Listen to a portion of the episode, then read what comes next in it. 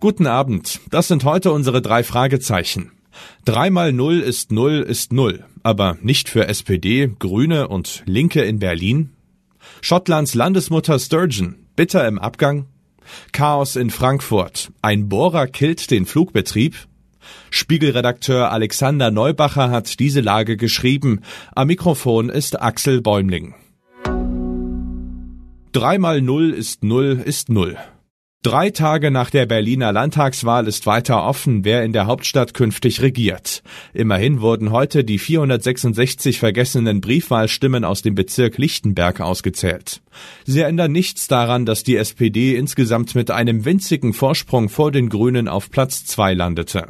Doch wer wird künftig das Sagen haben? Wieder die noch amtierende Koalition aus SPD, Grünen und Linken, trotz ihrer erheblichen Stimmenverluste? Oder die Wahlsiegerin CDU, der aber noch mindestens ein Partner fehlt?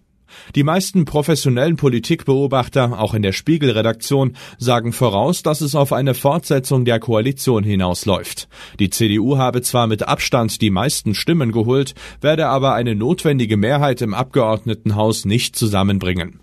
Deshalb weiter mit Rot-Grün-Rot.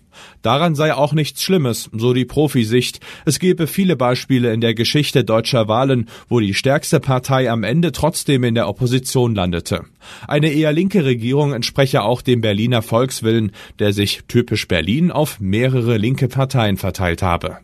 Außerhalb der Politikblase scheint mir die Stimmung aber eine andere zu sein. Dass die große Wahlverliererin SPD trotz eines 10 Prozentpunkte Rückstands auf die CDU die Regierung anführen will, kommt hier als Verhöhnung des Wahlvolks an. SPD-Spitzenkandidatin und Amtsinhaberin Franziska Giffey hat es ja nicht einmal geschafft, ihr Direktmandat zu gewinnen. Ebenso wenig Bettina Jarasch von den Grünen und Klaus Lederer von den Linken. Dreimal Null ist Null ist Null, würde man im Karneval zu so einem Spitzentrio sagen. Schottlands Landesmutter gibt auf. Schottlands Regierungschefin Nicola Sturgeon hat ihren Rücktritt angekündigt, offenbar auch aus persönlichen Gründen. Im Laufe der Zeit hatte ich immer weniger Kraft für den Job, sagte sie heute bei einer Pressekonferenz. Das Politikgeschäft sei im Laufe der Jahre immer brutaler geworden. Einen genauen Zeitpunkt für ihren Rücktritt nannte sie nicht. Zunächst müsse ein Nachfolger gefunden werden.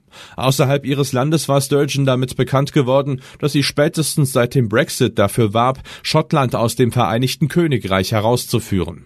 Ihr Bestreben dazu ein erneutes Referendum abzuhalten, war im November 2022 vom obersten Gericht Großbritanniens allerdings abgelehnt worden. Sturgeon hatte daraufhin die nächste Wahl zu einem de facto Referendum erklärt und damit Berichten zufolge auch innerhalb ihrer Partei für Unmut gesorgt. Ein Bohrer gegen den Flughafen. Ein IT-Ausfall bei der Lufthansa hat heute den größten deutschen Flughafen in Frankfurt stundenlang lahmgelegt. Die Flugsicherung sperrte den Airport zwischenzeitlich für alle Landungen. Maschinen wurden nach Nürnberg, Köln und Düsseldorf umgeleitet. Tausende Passagiere waren betroffen. Am frühen Nachmittag hatte sich die Lage noch längst nicht normalisiert. Die Flugsicherung konnte nach eigenen Angaben etwa zehn Maschinen pro Stunde landen lassen. Üblich seien aber 40 bis 50 Landungen pro Stunde. Schuldig am IT-Ausfall waren Bauarbeiter an einer nahen Bahntrasse. Sie vollbrachten mit einem Bohrer, wovon die Mitglieder der letzten Generation nur träumen können, und durchtrennten bereits gestern Nachmittag einen Glasfaserkabelstrang in einer Tiefe von fünf Metern. Am Freitag drohen die nächsten Einschränkungen im Flugverkehr. Allerdings ist daran kein Bauarbeiter schuld, sondern die Gewerkschaft Verdi hat einen ganztägigen Warnstreik angekündigt was sonst noch wichtig ist. Katastrophales Erdbeben. Nordwesten Syriens erhält noch immer keine Hilfen aus Regierungsgebieten. Über eine Woche nach dem verheerenden Erdbeben in Syrien und der Türkei werden Hilfslieferungen zum Politikum. Unterstützung kommt entweder nicht an oder wird offenbar umgelabelt. Behörden warnen zudem vor Nachbeben. Rechtsprechung des Verfassungsgerichts. EU-Kommission kündigt Klage gegen Polen an. Urteile des Warschauer Verfassungsgerichtshofes brechen nach Ansicht der Europäischen Kommission EU-Recht. Das Gericht sei weder unabhängig noch unparteiisch. Die polnische Regierung reagiert gelassen. Forbes Ranking für Entertainment-Branche. Genesis verdiente 230 Millionen Dollar in einem Jahr. Genesis hat sich dank eines Megadeals an die Spitze der bestbezahlten Entertainer und Entertainerinnen gesetzt. Ähnlich gut verdienten die Rolling Stones im vergangenen Jahr. In die Top Ten schaffte es nur eine Frau. Soweit die Lage am Abend. Alle aktuellen Entwicklungen finden Sie auf spiegel.de. Wir melden uns hier wieder morgen früh mit der Lage am Morgen.